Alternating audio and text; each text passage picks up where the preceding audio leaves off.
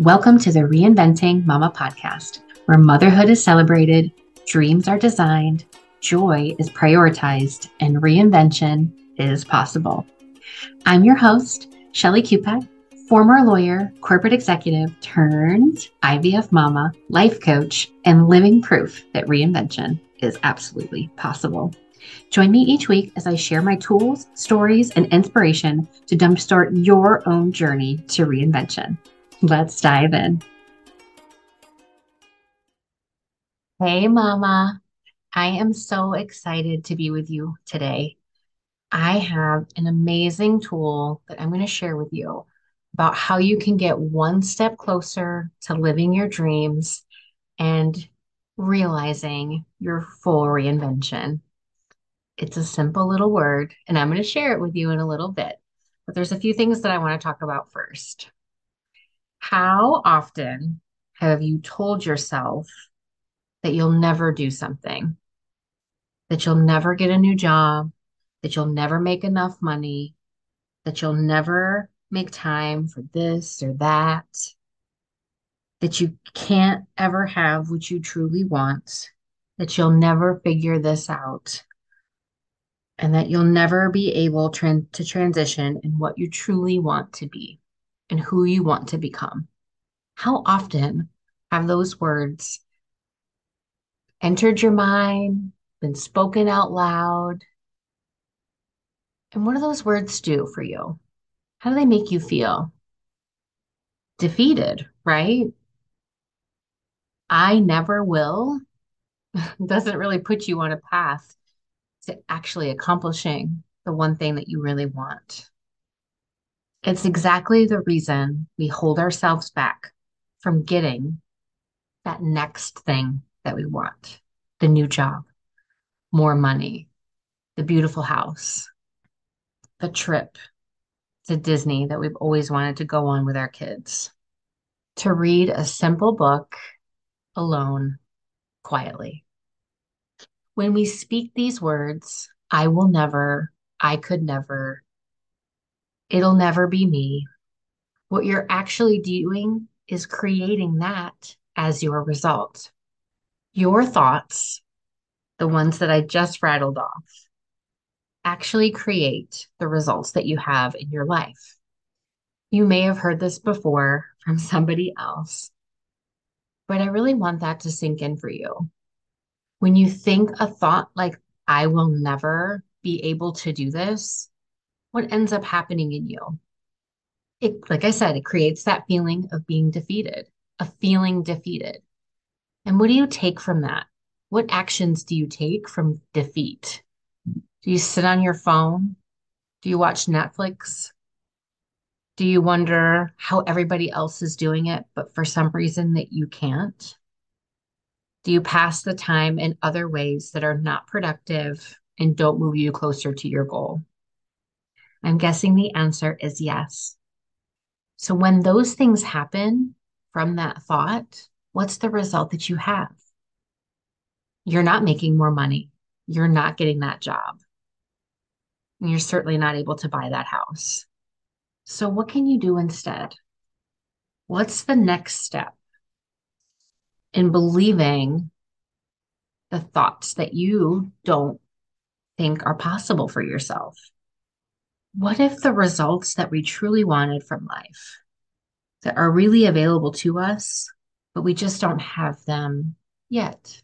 How does adding one little word to the end of the sentence bring you closer to change? Let me share a little thing, little story about what's been going on in my life. Over this past weekend, my husband and I have been trying to potty train our son. Now, I will be the first to tell you I struggle with patience. This is not the first time I've struggled with patience, and I absolutely know this is not going to be the last. I'm the kind of person that when I want something, I want it right now. And I will find any way I can to get to that end game. And that's how impatience has actually served me through mo- most of my life. When I become impatient, I find another way to get to my end goal. I don't want to waste time. I don't want to sit in traffic. I want to go, go, go and get to my destination. So even though we have set out to train, potty train my son in this mystical three day process, I soon realized that no matter what I said, no matter how many rewards I gave him, I can't magically make him learn how to use the bathroom. These feelings have cropped up in the last couple of days frustration, anger, irritation. And these are just a few that have cropped up into my mind. I can feel my patience dwindling, wearing thin as we try to get my son to understand that he needs to go to the bathroom, not in a diaper. I'll be honest, I don't like how I feel when I get impatient. I don't like what actions I take from that place. I really want to be a mom who is more patient, but I know that that's not who I am yet. Three little letters Y E T. Those three little letters change the tone to what I am capable of accomplishing, even if it's not possible right in this moment. I'm not shutting the door on what I want for my life. I'm merely saying I don't have it yet, right now. I may not have it right now, but that doesn't mean that I couldn't have it tomorrow or 10 days from now or a year or two from now. So, for me, through this potty training journey, I have used my impatience to fuel my desire for a result, to become a more patient mom. I don't know what that looks like yet. But when I do know, is that I am going to give myself grace so that I can find it. The next version of me, that reinvented version of me, is one that is able to practice patience, especially when I have no control over the outcome. So the next time you start thinking, I can't, I won't, I'll never, I encourage you to change the narrative. I haven't yet. I'm not yet.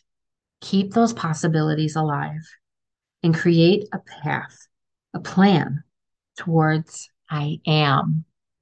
Your goals are attainable. The comparison between you and somebody else who may have exactly the life that you want is attainable for you. You just don't have it yet. So, what's the next step that you want to take? What I challenge you to do the next time you feel yourself sinking into the I can't, I won't, it'll never happen for me, stop and pause. Recognize what your brain is telling you.